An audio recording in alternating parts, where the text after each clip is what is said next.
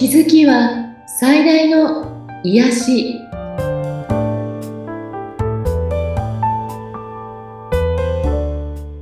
皆さんこんにちは。アトラクションカウンセラーの広田ゆかりです。アシスタントの菅千奈美です。ゆかりさん、よろしくお願いいたします。よろしくお願いします。さあ、今回はどのようなテーマですか？今回は前回に引き続いて、ちょっと身内大切な方がね、亡くなるとか、あとはその寿命的にね、命の期限を切られたとか、はい、命に関わる病気になって非常に不安だとか、いろんな方がいらっしゃると思うんですよね。そういう方に向けて、またはこれからやはりそういうことがあるであろうということで、皆さんこれ知っとくといいかなと思うので、はい、死とその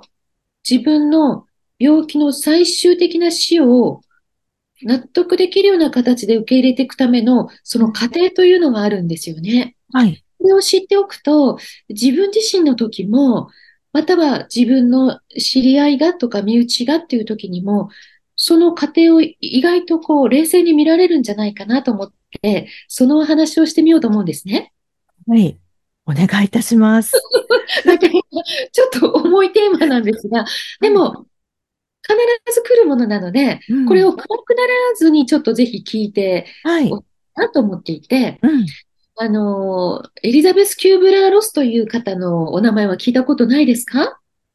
ないですね。ちょっと勉強不足です。はい。こういう方面に興味がないとね、なかなか読まないと思うんですが、はい、この方が、精神科医の方で、死というものをとても研究された方なんですね。で、その方が書いた死ぬ瞬間というシリーズの本が何冊かあって、はい、その本はね、とても役立つ本で、私も自分の父が亡くなってからこの本を読んで、はい、もっと早く読んでおけばよかったと思った本なんですね。で、自分の知り合いの方におすすめしたら、ご両親がご病気になったりした方におすすめすると、これ本当に教えてもらってよかったっていうふうに言われた本なので、もしご興味ある方は、ぜひもう文庫になっている本があるので、はい、見るといいんですね。その中で、人は、命の期限を切られたときに、そこに至る、自分がそれを納得するまでに5段階あるということをおっしゃっていて、1番目は、最初はね、否認なんですね。そんなはずないって、間違いじゃないのかなとか、だって自分こんなに元気なんだしとか、他の病院でもっと調べてもらったらいいとか、いや、自分元気なんだから病院に行かなくていいとか、否認する段階がまず最初にあります。そして2番目にやってくるのは怒りなんですね。なぜ自分が、どうして自分がそんなひどい目に遭うんだろうとか、みんな元気なのになぜ自分にそんなことが降りかかってきてしまったんだろうっていうような怒り。自分は今まで一生懸命頑張ってきたのにとか、何にも悪いことしてないのにとか、いろんな形の怒りが出てきますよね。そして3番目が取引という段階です。取引、はい。これは自分がその病気であって死ぬことは仕方ないけれども、せめて子供が卒業するまで生かしてくださいとか、この仕事が終わるまで生かしてくださいというような取引ですね。そして4つ目が抑うつ。抑うつ、はい。もう自分でどうにもならないんだとある程度受け入れた段階なんですね。だからこの時に過去に失ったものを後悔したり、あとは自分の外側、他人や出来事に興味を持てなくなったり、人に会いたくなくなったり、嘆き悲しんでいる状況で、それが深いところで今、その人の中で起きているという受け入れの準備の段階なんですね。そして5番目が受容。受け入れる。自分の寿命を受け入れる、死を受け入れるという段階で、ここまで行くと非常に心安らかになるんですけど、そこに行くまでの段階がなかなか苦しいということですよね。これは皆さん聞いたら多分そうだろうなって想像できるんですね。で、実際にそういう近しい方の死を体験した方は、こういう順番だったかもしれないというふうに思う方もいると思うんですが、これが必ず5段階通るわけでもなく、一気に寿命までいける方もいるし、怒りが長引く方もいるし、いろいろなんですね。それぞれってことなんですね。基本的にはこの順番を経ていきますよっていうことなんですが、この怒りですね。なんで自分かとか、自分の人生は無意味だったみたいな、なんかね、そんな感じになっちゃうときって、これ周りの支えとか家族の支えが必要なんですよね。だから家族ももちろん身内の死を知ったときに同じような気持ちになるはずです。否認したり、怒りを感じたり。私、父の時は非常に怒りを感じていたんですね。どうしてって。どうしてうちのお父さんがっていうような、怒りがすごくあったなと思うんですね。で、せめてこうできないかなという取引もやっぱりあったんです。でも、母の時は自分自身がやっぱりこういうことを、学んだり、いろいろ相談に乗っていたりした経緯があるので、やっぱり命の期限というものがある程度切られたときに、そうなんだなっていう、もちろん悲しくはあるけれども、受容することができて、だから怒ったり悲しんだりするよりも、今ある時間をどう大切に使うかとか、母にとっていい時間は、この使い方はどうしようかとか、そういうふうにエネルギーを向けられたんですね。その時間を、せっかくの貴重な時間を、なんて言うんでしょうね。否認や怒りに使うのではなくって、もっと大切な時間を大切なことに使っていくことが重要なんじゃないかなというふうに思っています。そのためには、家族の気持ちの準備もすごく必要なんですね。これって、実はペットの時も、ペットは、動物は死を怖がっていないんですね。悲しんでもいない。その死を怖がっているのは人間の方なんですね。だから、その人間が非常に執着すると、やっぱりこの段階同じように感じると思うんですけど、もうそれは本当に苦しいんだけれども、どうにもならないと分かったときに気持ちをちょっと変えていくことが必要で、どこにフォーカスしていくかっていうことで、かなりその時間の過ごし方が変わっていくかなと思うんですね。で、私は父の死の時も母の死の時も、そしてペットの死の時も、結局、本人がもう、命を終えてもいいよっていう段階になっても、家族がまだ行ってほしくないという、そういう執着があると、なかなか行けないもんなんですね。だから本人が受容の段階まで行っているんだけど、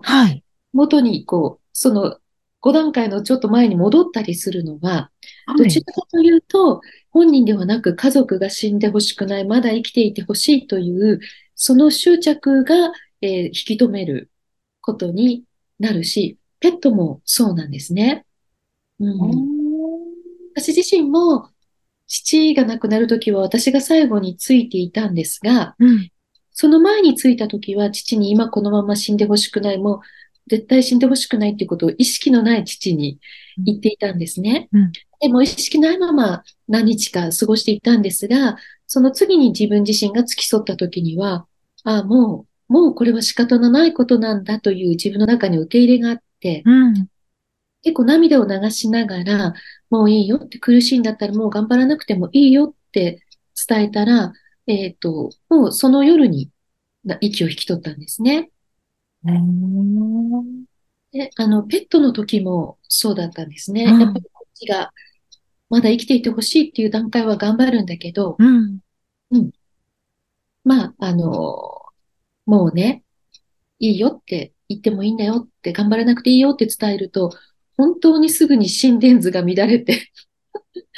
こんな風に、そうかって、頑張っているものなんだなっていう風に、結構ね、出来事の中で学ばされてきたんですね。はい。で、その死というのが、もちろん、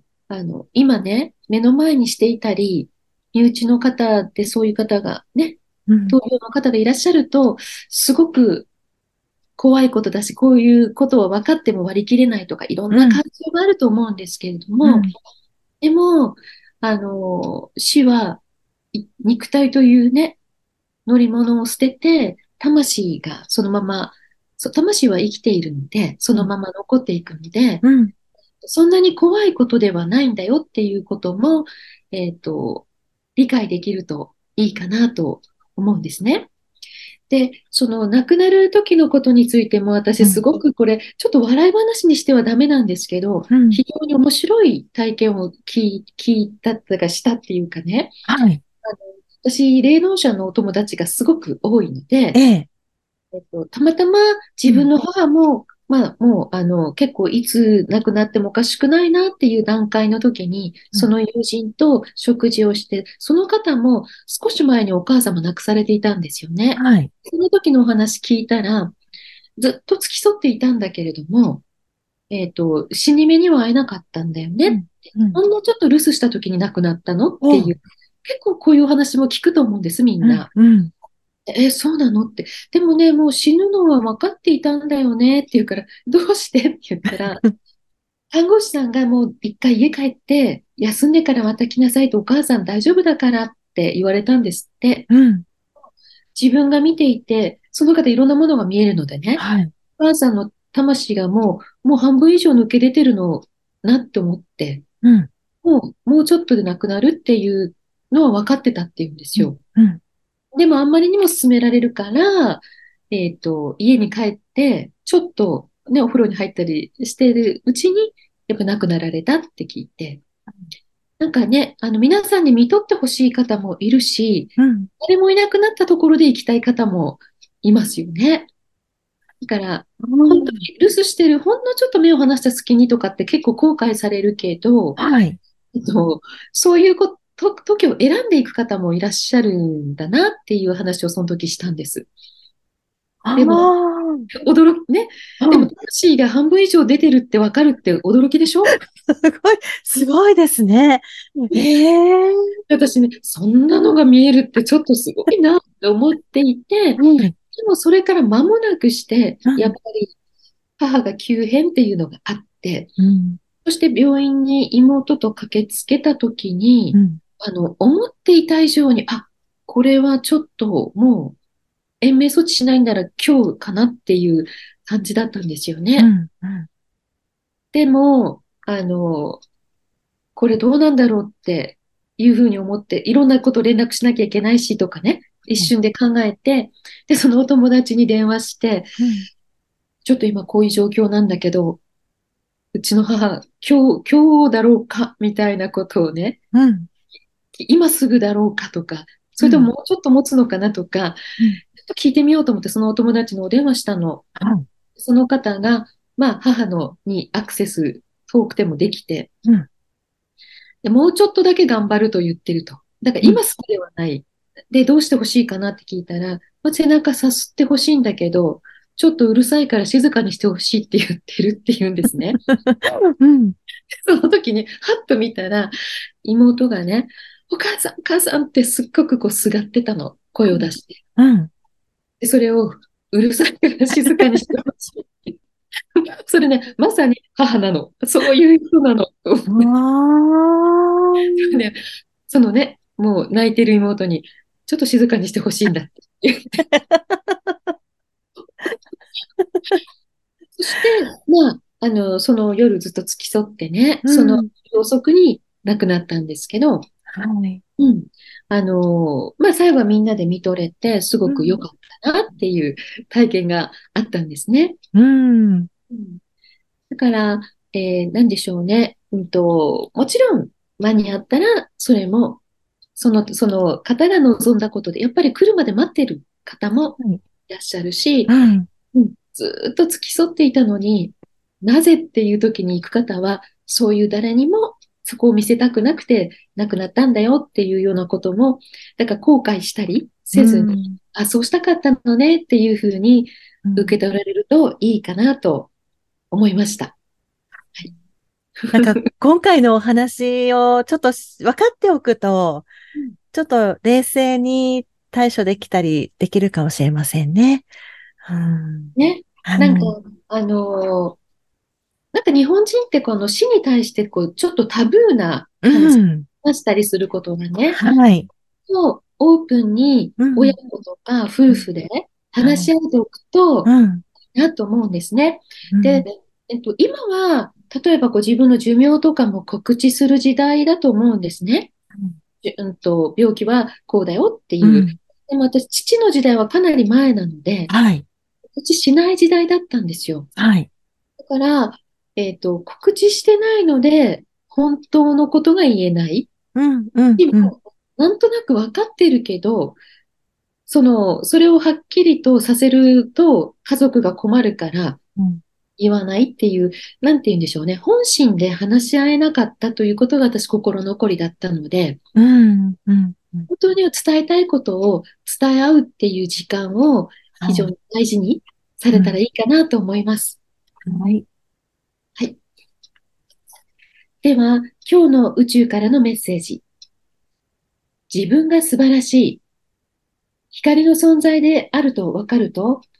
世界がどのように見え始めるか知りたいですか？